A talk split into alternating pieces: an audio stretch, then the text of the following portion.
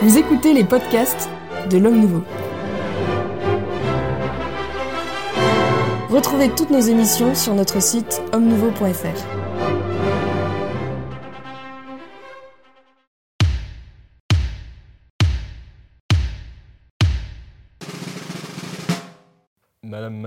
monsieur, bonjour. Bienvenue dans le Club des Hommes en Noir où nous avons la joie et la chance, l'honneur même, d'accueillir le père Jean-François Thomas. Bonjour, mon Bonjour, père. monsieur. L'abbé Marguel Fucci. Monsieur l'abbé. L'abbé Claude Barre. Bonjour. Oui, monsieur l'abbé. Bonjour. Et Jean-Pierre Maugendre qui représente euh, l'aile marchande du laïcat catholique. Donc lourde tâche, euh, mais nous vous faisons entièrement confiance. Alors, faut-il évangéliser? Comment évangéliser? Toutes les méthodes d'évangélisation se valent-elles?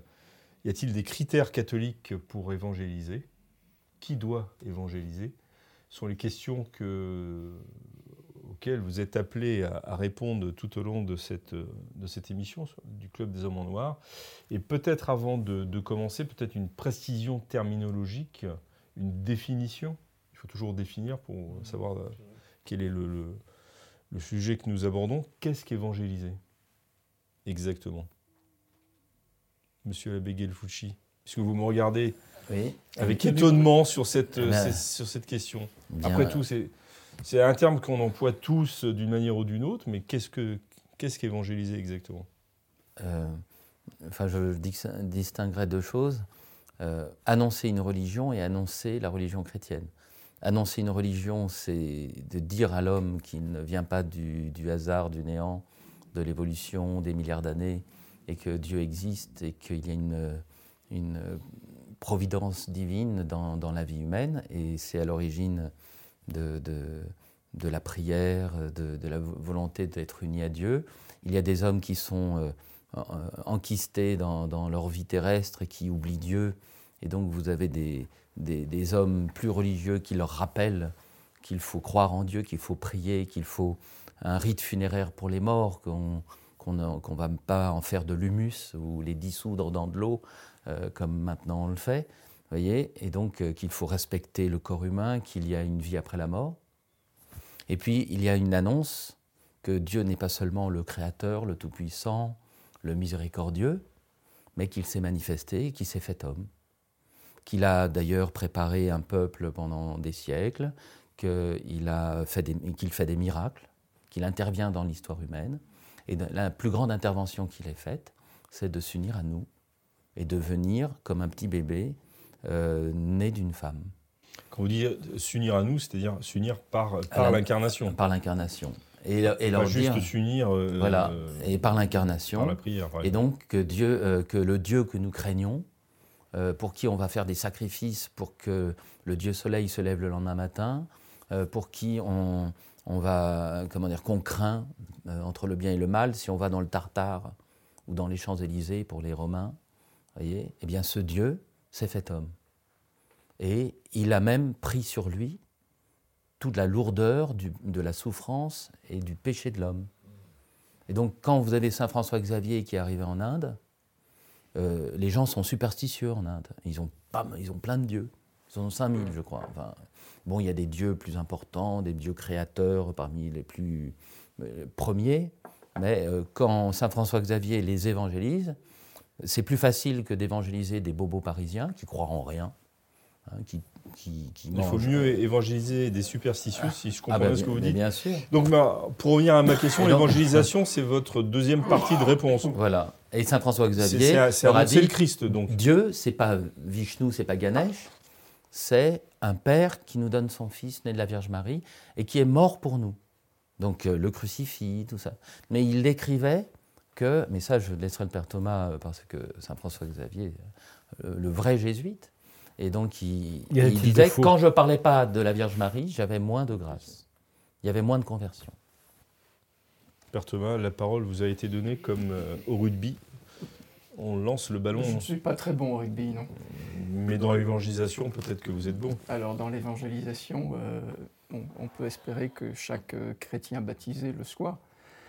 L'évangélisation, c'est aussitôt en lien avec la mission et avec aussi un terme qui n'est plus très à la mode, qui est même dénoncé parfois par les plus hautes autorités de l'Église, qui est le prosélytisme.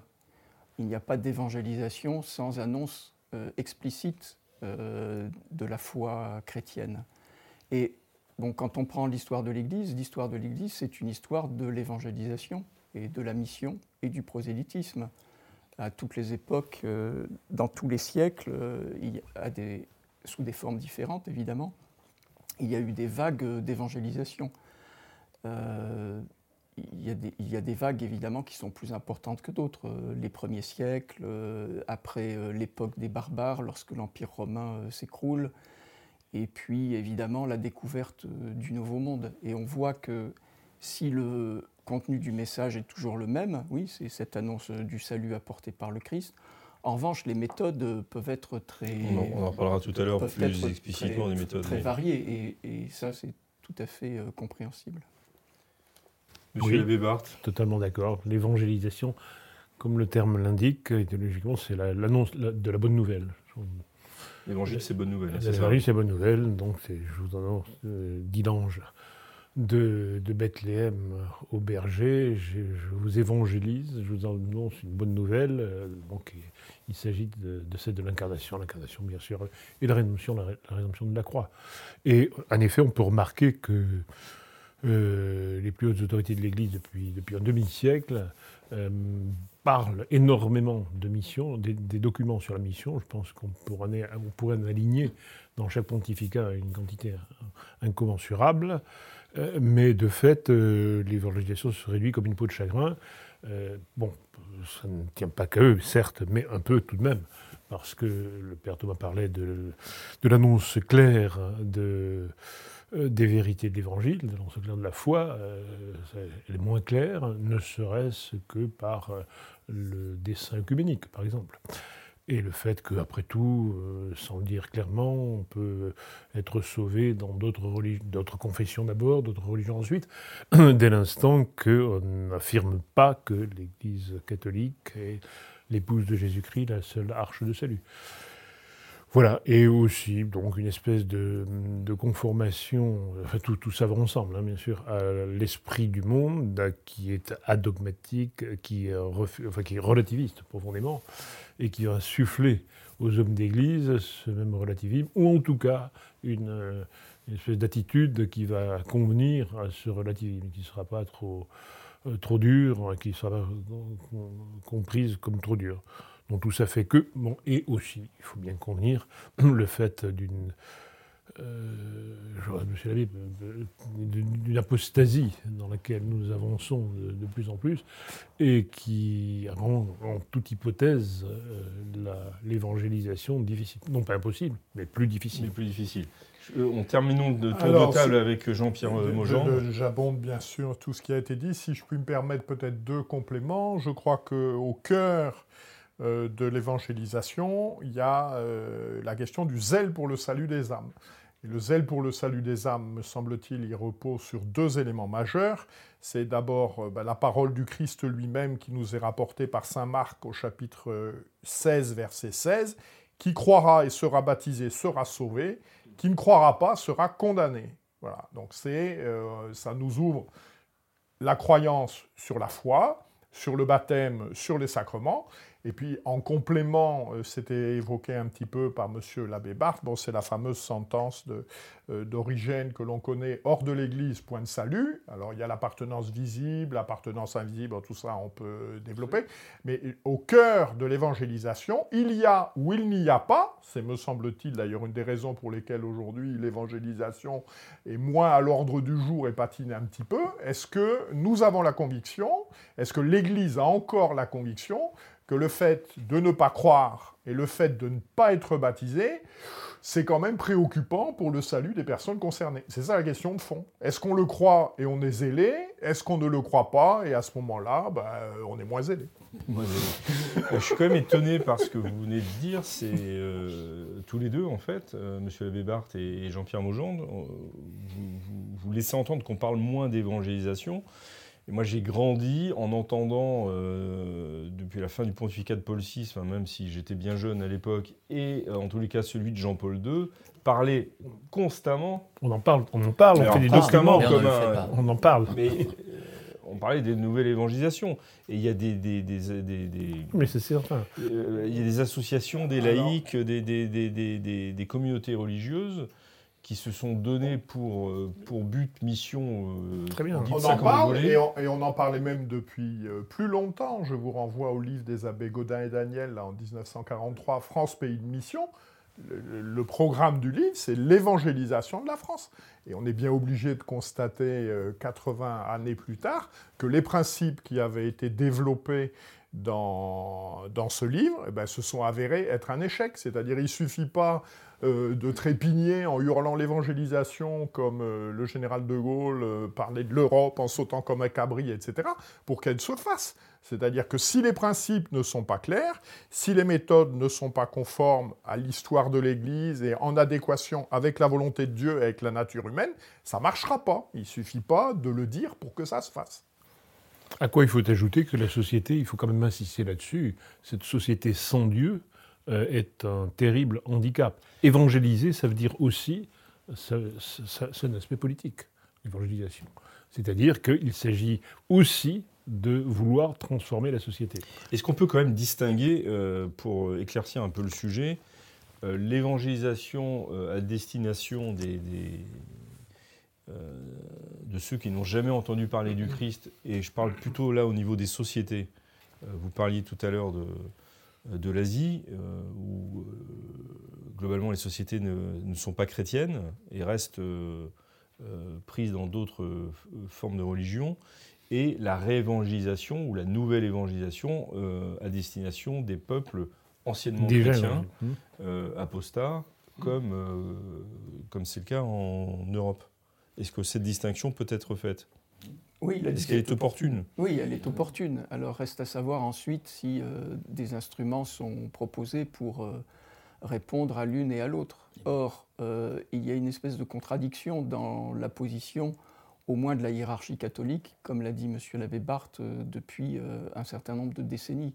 On ne peut pas à la fois constamment parler d'évangélisation ou de nouvelle évangélisation et tenir dans le même temps, euh, de façon tous azimut et parfois euh, sans grande prudence, un discours qui soit à la fois écuménique et interreligieux, en précisant que euh, les prêtres qui sont dans des pays avec des minorités catholiques, on leur conseille plutôt d'être discrets, de faire profil bas, de respecter les autres religions qui sont majoritaires. Donc là, il y a une contradiction. Il faudra quand même qu'un jour, euh, la hiérarchie nous explique comment on peut tenir les deux. Parce que, encore une fois, un chrétien, euh, et à plus forte raison un prêtre, mais un chrétien est, d'abord euh, missionnaire.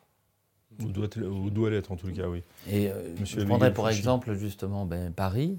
L'évangélisation consistera plus à essayer justement de, convertir des, des Français de souche n'est-ce pas des, gens qu'on considère probablement baptisés, euh, ne pratiquant plus, ne croyant plus, ou même plus baptisés par leurs parents, parce qu'à force de, 20 ans en 20 ans, ben, on finit par plus baptiser.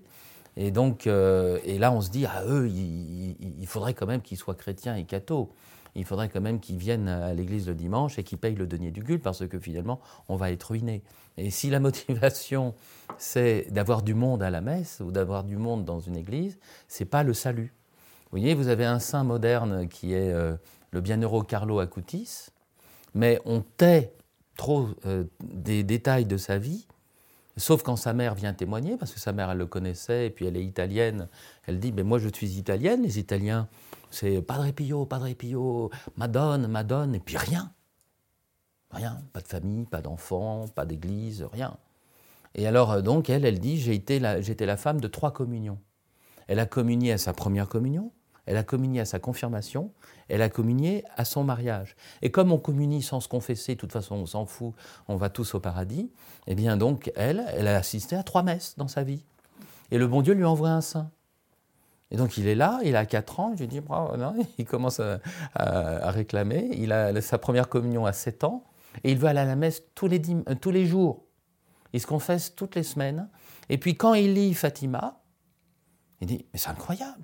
La Vierge Marie dit qu'il y a des gens qui vont en enfer. Et donc là, cette dame italienne, elle est incrédule. Elle arrive à Paris, en France, et elle parle de l'enfer. Donc on est là, oh, qu'est-ce qu'elle raconte? Et, et Carlo Acutis dit, j'ai voulu faire connaître Jésus, j'ai voulu...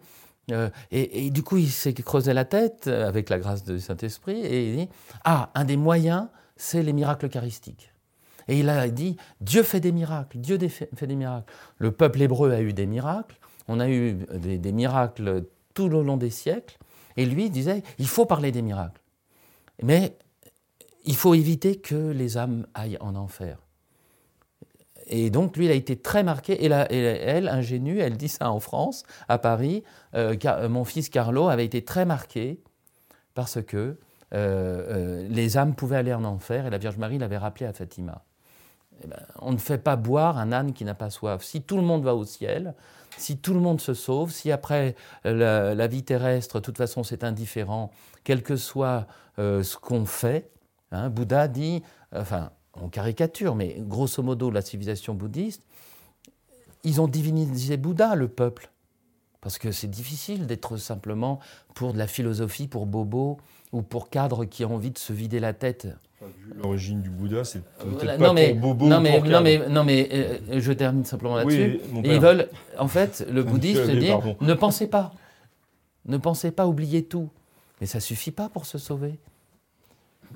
Je, crois qu'il y a une, euh, par rapport à l'apostolat et l'évangélisation, je crois qu'il y a une différence de nature dans l'apostolat mené entre ce que l'on appelait les pays de mission, donc euh, c'est l'Asie, c'est l'Afrique, etc., et les pays de l'ancienne Europe, euh, de la France, tous les pays de l'Europe occidentale et même de l'Europe orientale, c'est que, me semble-t-il, dans un cas, le christianisme est quelque chose d'étranger. Alors on le voit bien d'ailleurs dans les persécutions des premiers chrétiens euh, au Japon. Ce qui leur est reproché, c'est d'être la religion d'un étranger. Donc euh, cette religion ne participe pas de l'identité, de la culture de ces peuples, etc. Ce qui n'est pas le cas en Europe. C'est-à-dire qu'en Europe, le christianisme, euh, voilà, je lisais hier soir, euh, voilà, il y aurait en France de l'ordre de 500 000 calvaires. Il doit y avoir de l'ordre de 40 000 églises, puisqu'il y a 35 000 euh, communes. Bien. Le christianisme, il fait partie de l'identité de ces pays européens. Il fait partie de leur culture. On ne peut pas s'intéresser à l'histoire de nos pays sans être confronté au christianisme. On ne peut pas réfléchir, trouver les moyens de se réapproprier son identité propre pour euh, ce qui est l'aspiration d'un certain nombre de, Français aujourd'hui, quand même un petit peu euh, heurtés de découvrir que euh, d'autres civilisations, d'autres cultures prennent le pas sur leur histoire et sur leur tradition sans être confrontés au christianisme. Et je pense que cela donne dans les méthodes pédagogiques euh, deux choses très différentes. Je pense qu'une des orientations majeures de la nouvelle évangélisation, si l'on veut, en Europe occidentale, ce serait de travailler sur la valorisation du patrimoine chrétien, la revalorisation de notre identité, la réappropriation de ce que nous sommes, quelque chose qui n'est pas possible en pays de mission, au sens où l'entendait Saint François Xavier, par exemple. Oui, alors ce que vous dites en termes de pédagogie est très intéressant, mais euh, vous parlez d'histoire, vous parlez de culture, mais vous tombez dans ce que vous reprochiez aux, aux autres, c'est-à-dire que vous ne parlez pas de salut, là. Vous parlez d'identité, de culture, d'histoire, Ouais. mais pas de un salut. exemple, un exemple. Quand vous faites visiter... Une réponse à ma question, surtout. Oui, mais l'exemple va être une réponse illustrée, je l'espère, et pertinente. Je n'en doute pas. Le- priori. Quand vous faites aujourd'hui, dans combien de visites, en particulier d'abbatiales, de monuments religieux, etc., on a des guides très compétents qui nous parlent, on, on est favorable, allez, qui nous parlent euh, de l'arc en plein cintre, d'une âme, mais qui ne nous parlent pas euh, de la vie des moines, de ce qui les animait, de ce en quoi ils croyaient. Bon, eh bien je dis un apostolat en prenant cet exemple, qui serait, et certains le font, en disant voilà, on fait visiter cette abbatiale. Notre objectif, c'est de faire en sorte que les braves gens qui sont là, en short et en tongs, etc., eh bien, on réussisse à les interpeller, comme on dit aujourd'hui, sur leur identité, sur les questions que se posaient les moines, sur leur destin, sur leur salut, sur ce dont ils sont l'héritier, et pas uniquement sur l'aspect architectural, ben, je pense que ça peut être une piste. Et ce qui n'est pas possible dans un pays de mission ben, dont le patrimoine n'est pas celui-là. Je ne suis pas sûr d'avoir répondu à votre question, si, vu si, votre regard. Si, si, complètement, mais euh, je, je, je, réfléchissais à ce que, de manière lente, vous le savez, je réfléchissais à ce que vous, vous veniez de dire, euh, parce que là, je vois bien l'utilisation pédagogique des circonstances euh, à destination d'un public euh, euh, précis. Euh, la question que je me posais, c'est quelle est la différence entre une forme d'apostolat qui se sert de, ce, de ces moyens et l'évangélisation en tant que telle, où c'est l'annonce explicite oui, du Christ, mais vous vouliez peut-être euh, oui, parce apporter que un... C'est un problème qui n'est pas nouveau. Euh, on voit bien dans la grande épopée justement de, du Nouveau Monde que les missionnaires se sont posé la question. Euh, il ne s'agissait pas en effet de réévangéliser des personnes qui avaient été plus ou moins imbibées déjà de christianisme, mais ils se sont trouvés devant euh, des religions qui étaient certes euh, étrangères, mais aussi des cultures qui étaient totalement étrangères. Alors c'est là évidemment que euh, le bas blesse euh, quand on commence à parler d'inculturation, parce que c'est un terme qui a souvent été employé durant les dernières décennies à mauvais escient. Quoi qu'il en soit, on voit bien par exemple avec Saint François Xavier et ensuite avec les vagues de missionnaires qui vont entrer en Chine, ce, cette compréhension euh, du fait qu'une évangélisation ne peut pas être euh, menée avec succès si d'abord il n'y a pas une connaissance euh, pointue, détaillée de la culture sur laquelle elle s'applique. Et Saint François Xavier lui-même, même s'il n'a pas pu entrer en Chine, bon, il est allé au Japon, en Inde, etc. euh, dans ses lettres, il insiste beaucoup sur ce, sur ce sujet. Pensez par exemple à cette fameuse lettre où il houspille euh, l'université de Paris en disant que bon, il y a tout de même en Europe, déjà à son époque, une grande indifférence en fait pour euh, bah, des personnes euh, qui appartiennent à des religions qui sont étrangères, donc il n'y a pas le souci du salut de tous.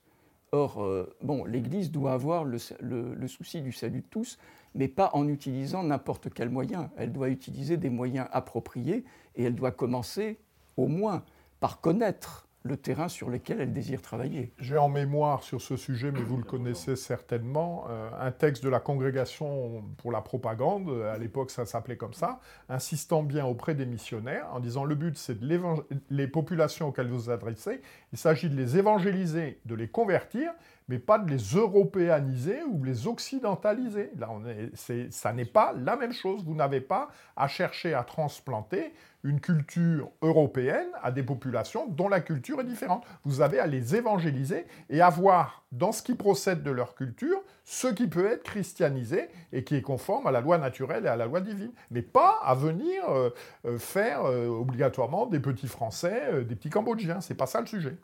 Sauf Euh, le fait que la, que la, hum, que l'Occident, à l'origine, était devenu chrétien, et que par conséquent, l'évangélisation aussi consistait à apporter euh, une civilisation chrétienne. Par exemple, quand euh, on peut discuter de la manière dont se sont faites les diverses colonisations, et notamment celle de, euh, de l'Amérique à partir du XVIe siècle, euh, mais euh, en effet, il ne fallait pas. C'était certainement un tort euh, d'européaniser, l'Amérique, sans doute, mais encore, euh, on apportait quelque chose de supérieur, une civilisation qui, à l'époque, était une civilisation chrétienne. En revanche, quand, euh, mais ça a joué aussi. eh Ce que je veux dire, c'est qu'il y a un aspect très social. De toute façon, l'homme est par nature social, politique, au sens large du terme. Et l'évangélisation ne peut pas se séparer de cela. Quand euh, évangéliser une culture, d'accord, ne pas apporter le- les canons de l'Occident moderne, nous sommes d'accord. Et c'est pourquoi en Afrique les choses ont été ambiguës de cette manière-là, c'est que euh, les missionnaires qui évangélisaient venaient de nations démocratiques et apportaient en même temps que l'évangélisation, finalement, une France, euh, oui, républicaine, a apporté aussi cela. Ils ont fait un très bon travail. Ils ont fait beaucoup de conversions. Ils ont apporté. Mais bon, voilà. Euh, ce n'est pas le cas des jésuites, évidemment, qui s'implantaient en Chine. Mais qu'est-ce qu'ils voulaient, ces jésuites? En effet, il fallait qu'ils connaissent parfaitement la langue, qu'ils connaissent les, coutumes, etc., Mais leur, grande idée était de convertir l'empereur et les, mmh. classes dirigeantes, ce qui est tout à fait normal. Évangéliser, c'est en effet apporter, évangéliser une culture. Ce qu'ont fait, par exemple, Cyril et Méthode dans le, euh, les, chez, les, Slavons. Euh, l'un va nécessairement avec l'autre. Vous voulez dire qu'il y a un aspect politique dans l'évangélisation Un aspect, voilà, disons social pour ne pas, pas heurter, mais finalement politique. voilà, c'est mal compris, mais, plus, plus, large, social, et en définitive politique, bien entendu. Et dans ce sens-là, si je comprends bien ce que vous venez de dire en prenant l'exemple de, euh, des pays orientaux, il faut, euh, en, essayant de convertir le chef de l'État, par exemple, c'est le modèle de Constantin, si vous voulez, que les jésuites voilà, non, mais la, la, par, le politique, l'influence est plus large. Et en toute hypothèse, il faut créer une société religieuse qui va soutenir ces nouveaux convertis. C'est ce qu'on fait toujours, de toute façon. Ah. Oui, allez-y, Jean-Pierre. L'expérience des missions le montre, c'est-à-dire s'il n'y a pas une neutralité ou une bienveillance des autorités politiques, l'évangélisation devient extrêmement compliquée, voire euh, quasiment impossible. On a l'exemple particulier en Extrême-Orient. Voilà, les missions qui sont menées au Vietnam, au Cambodge, etc. Alors pour des raisons politiques, le gouvernement français euh, les appuie, les autorise, les favorise, et l'évangélisation se produit. Dans un pays comme le Japon, où l'autorité politique est très opposée, bride cette évangélisation, eh ben, elle est beaucoup moins importante. Aujourd'hui, les, communautés chrétiennes du Vietnam sont bien plus nombreuses que celles du Japon, pour des raisons historiquement politiques. Effectivement. Euh, allez-y, mon père, et puis après, euh, j'essaierai de poser ma question. Oui, je rajoute simplement une petite chose à propos de l'Asie, notamment. Euh, les jésuites de l'époque euh, se sont un peu trompés, mais ce n'est pas de leur faute, parce qu'ils ont voulu en effet appliquer aux pays euh, asiatiques un schéma politique dont ils avaient hérité en Europe, mais qui n'était pas celui du terrain où ils se trouvaient. Mmh. Saint François Xavier, par exemple, s'en est rendu compte, mais un peu tard, au Japon, lorsque eh ben, il a voulu rencontrer l'empereur, mais l'empereur à l'époque n'avait absolument aucun pouvoir. Il aurait fallu qu'il rencontre le shogun. S'il avait fait tomber le shogun dans l'escarcelle catholique, ben, voilà, tout le pays euh, tout fonctionnait. Tout fonctionnait, mhm. mais ça n'a pas été le cas. Et en Chine, ça a été aussi un peu le même problème euh, parce que euh, les jésuites ont considéré que c'était l'empereur qui représentait tout. Mais non, il y avait aussi la caste des mandarins, etc. Donc euh, ils n'ont pas vu tout de suite quels étaient... Euh, alors ils ont bien compris qu'il fallait évidemment évangéliser d'abord les élites pour que le peuple soit ensuite euh, évangélisé, mais parfois ils se sont trompés d'élite. Voilà, c'est simplement pour dire que... la nécessité de la connaissance du terrain. voilà, et donc il ne faut pas appliquer un schéma politique que l'on connaît déjà dans un pays qu'on ne connaît pas. Alors, j'aimerais en venir aux, méthodes et peut-être sortir un peu de l'histoire, euh, qui est passionnante euh, en elle-même et passionnante parce qu'elle nous donne des indications. Mais aujourd'hui, dans le, monde catholique contemporain, on voit énormément de, j'allais dire de produits, c'est presque ça justement, de livres sortir ou d'écrits qui sortent qui euh, invitent à appliquer des méthodes qui ont été mises au point dans les sphères protestantes. Et on, qu'on essaye de transvaser dans, euh, dans, le, monde, dans le monde catholique. Est-ce que c'est une chose qu'il faut. M. Abbé Guelfucci va répondre, mais est-ce que c'est une chose qu'il faut suivre?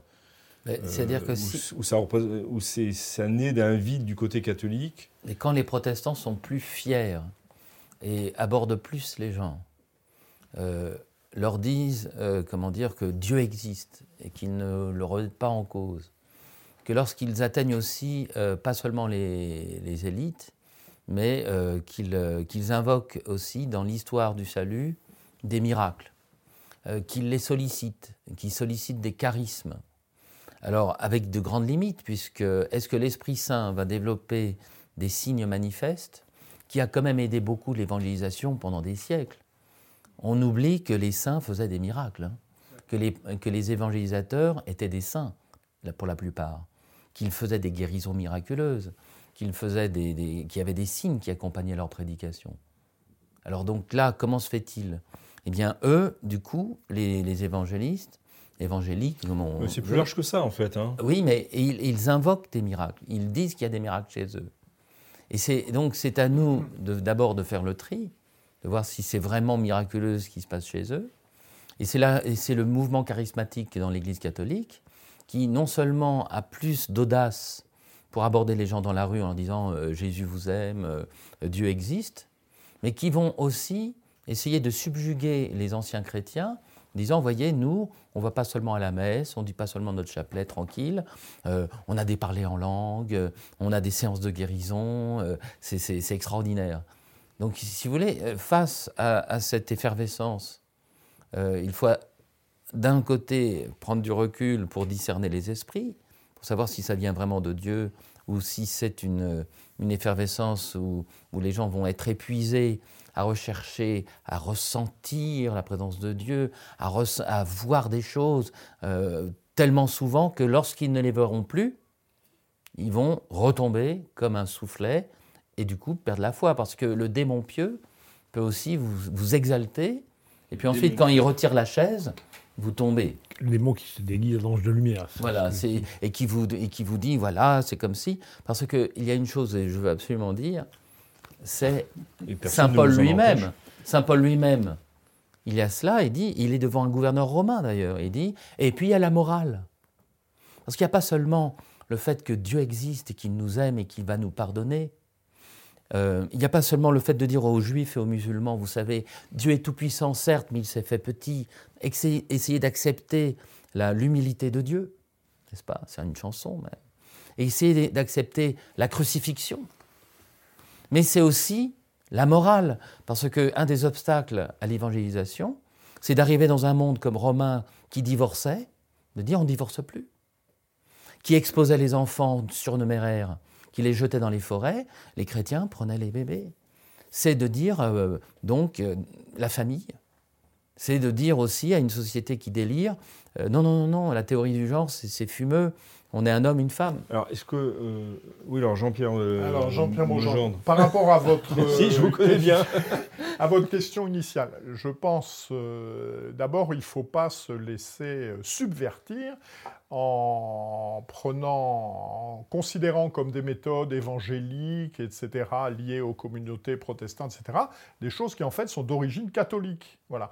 Le fait, c'est souvent mis en avant, ce que font les témoins de Jéhovah, d'aller à deux voir les gens, etc., c'est ce que faisait la Légion de Marie. Voilà. Quand la Légion de Marie a été euh, fondée euh, en Irlande en 1921, etc., un de leurs axes majeurs, c'était ça. C'est des prières, et à deux, on va voir tout le monde. On va voir les gens nécessiteux, les gens qui ne sont pas bien. Voilà. Donc, n'attribuons pas à d'autres des idées qui sont celles de l'Église, me semble-t-il, c'est le premier point. Et puis le deuxième point, je crois que M. l'abbé Gelfucci, tout à l'heure, euh, l'a évoqué, c'est de dire, voilà, on ne fait pas boire un âne qui n'a pas soif. C'est-à-dire qu'à mon sens, un des, axes majeurs de l'évangélisation, c'est de quoi les gens ont-ils soif? Ils ont soif, on l'a déjà évoqué la semaine dernière, ils ont soif de transcendance, ils ont soif de cohérence, c'est-à-dire des choses claires. Voilà, on ne va pas à la messe pour écouter quelqu'un qui se pose des questions, on va à la messe pour écouter quelqu'un qui va donner des réponses. Et puis, le troisième élément, et vraiment on l'observe dans les, contacts que je peux avoir à travers la France, etc., aujourd'hui, il y a un boulevard pour l'évangélisation, ce sont les écoles. C'est-à-dire que l'effondrement du système public, le ralliement, d'une manière générale, il y a des cas particuliers aux valeurs dominantes de l'enseignement euh, catholique sous contrat, fait que euh, toutes les écoles qui se tiennent à peu près, euh, qui enseignent euh, la morale conformément à l'enseignement de l'Église, qui ont des méthodes pédagogiques adoptées, etc., leur problème, c'est comment gérer les demandes d'inscription. Et je crois qu'il y a là, plutôt que d'aller inventer des choses extraordinaires, un, un outil, un moyen d'apostolat vraiment absolument considérable, à côté duquel il faut quand même bien le dire euh, tragiquement, euh, l'épiscopat français passe à côté. C'est-à-dire qu'aujourd'hui, de l'ordre de 20% des élèves en France sont scolarisés ou à un moment ou à un autre passent dans l'enseignement euh, catholique sous contrat et ils n'en retiennent rien parce que cet enseignement catholique sous contrat, sauf cas particulier qui existe, ben, il est banalisé, c'est comme euh, le lycée public. Mais là, je crois qu'il y a... Euh, Monseigneur Catenos l'avait dit en prenant ses fonctions comme archevêque d'Avignon, il dit les écoles catholiques du diocèse, elles n'ont de catholique que le nom. Et je crois en revanche qu'il y a une demande des parents pour avoir un authentique enseignement catholique qui transmet des connaissances du savoir, les bases du savoir, et puis qui aussi donne une colonne vertébrale à leurs enfants. Le, le drame, me semble-t-il, un des drames majeurs de l'Église aujourd'hui, c'est qu'on passe sa vie à se poser des questions, à s'interroger, à remettre en cause ceci ou cela. Dans son livre, La fin d'un monde, euh, Patrick Buisson euh, porte ce témoignage observant la déchristianisation, etc. de l'Église. Voilà, une brave dame qui dit la femme d'un mécanicien. Moi, ce que j'attends de l'Église, c'est des certitudes, euh, c'est pas des interrogations permanentes, quoi. Le drame aujourd'hui, c'est tout le monde passe sa vie en interrogation permanente.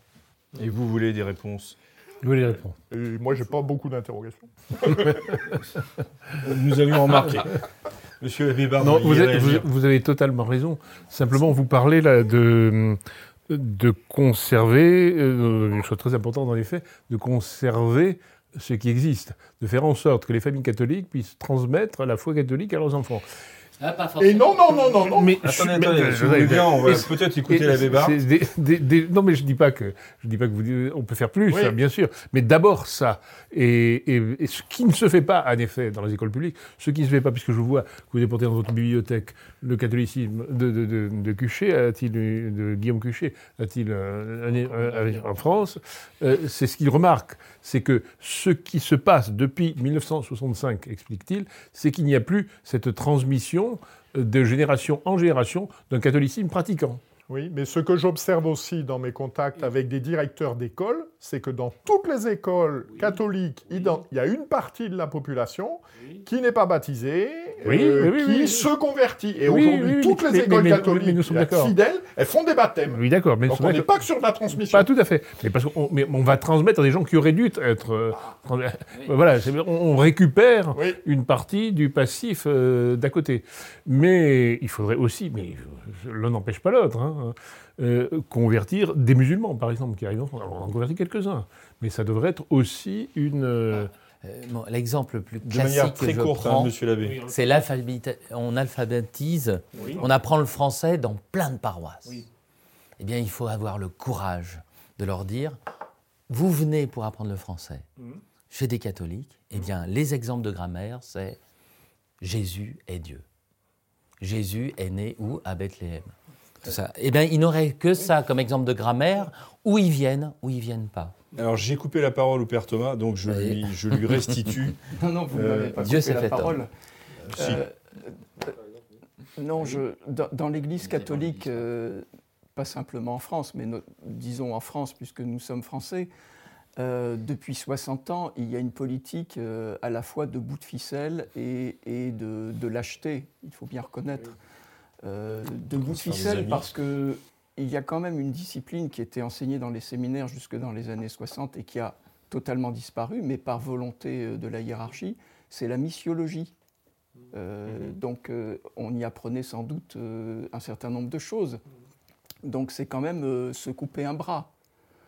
Et puis ensuite, il y a de la lâcheté, parce que en France, il y aurait beaucoup, je pense par exemple, de musulmans qui épouseraient la foi du Christ si nous, les prêtres, à commencer par les prêtres, mais les chrétiens de façon générale, les catholiques de façon générale, étaient suffisamment courageux pour euh, annoncer ce, message.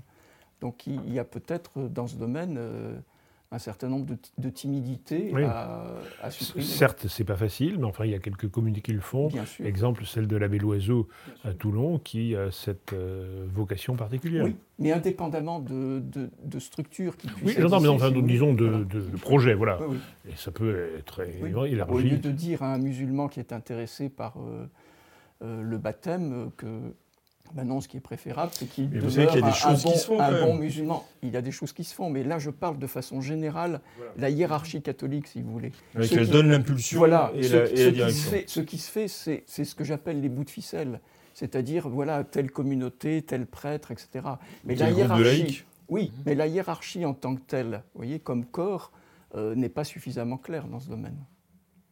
Alors, un témoignage sur le sujet à propos de l'apostolat. En une minute. En une minute. Donc, dans un livre qui s'intitule Le royaume du silence, Monsieur Abjan dit on a un moyen d'apostolat, ce sont les églises. Les églises sont fermées et pourtant, euh, donc pour les ouvrir, il faut des gens pour prier, il faut des gens pour accueillir et il faut des gens pour faire de l'enseignement. Vous venez dans une église, et ben on vous explique ce qu'est l'église, on vous fait du catéchisme, etc. Et à la fin de son livre, il conclut, c'est en plein ce que vient de nous dire euh, le père Thomas, loin d'une fatalité, la crise des engagements est d'abord celle des appelants. Voilà. Euh, L'Église, dans sa structure hiérarchique, les gens qui détiennent l'autorité, n'appellent pas, n'incitent pas à ça. Très bien, merci beaucoup euh, de, ce, de ce rappel. Je profite de, ce- de cette fin d'émission puisque nous sommes euh, en cette période de carême pour signaler la parution d'un livre du Père Jean-François Thomas. Vous êtes l'auteur des Méditations, c'est ça? Oui, c'est ça, oui. D'un chemin de croix euh, illustré par un autre, euh, un autre religieux, le Père Réginald Pic. Et c'est un petit livre euh, très bien fait, Les, les stations du Père Pic sont magnifiques. les stations du Père Pic, euh, les stations du chemin de croix. Euh, J'en vois qui rit là au C'est fond, quelle de la, édition? au fond de la classe, j'allais le dire. Il rit de la modestie du Père Thomas. Aux éditions euh, Via Romana pour un prix euh, dérisoire de 8 euros. Donc euh, profitez du carême pour euh, méditer ce chemin de croix avec le Père Thomas et avec le Père Pic.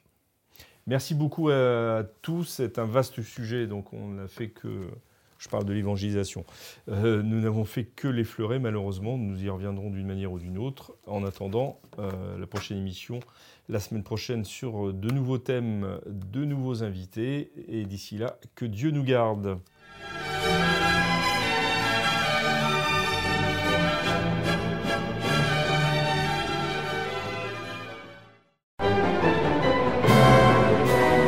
Merci d'avoir écouté ce podcast de l'Homme Nouveau. Si vous souhaitez soutenir nos émissions, rendez-vous sur l'onglet Faire un don de notre site homme-nouveau.fr.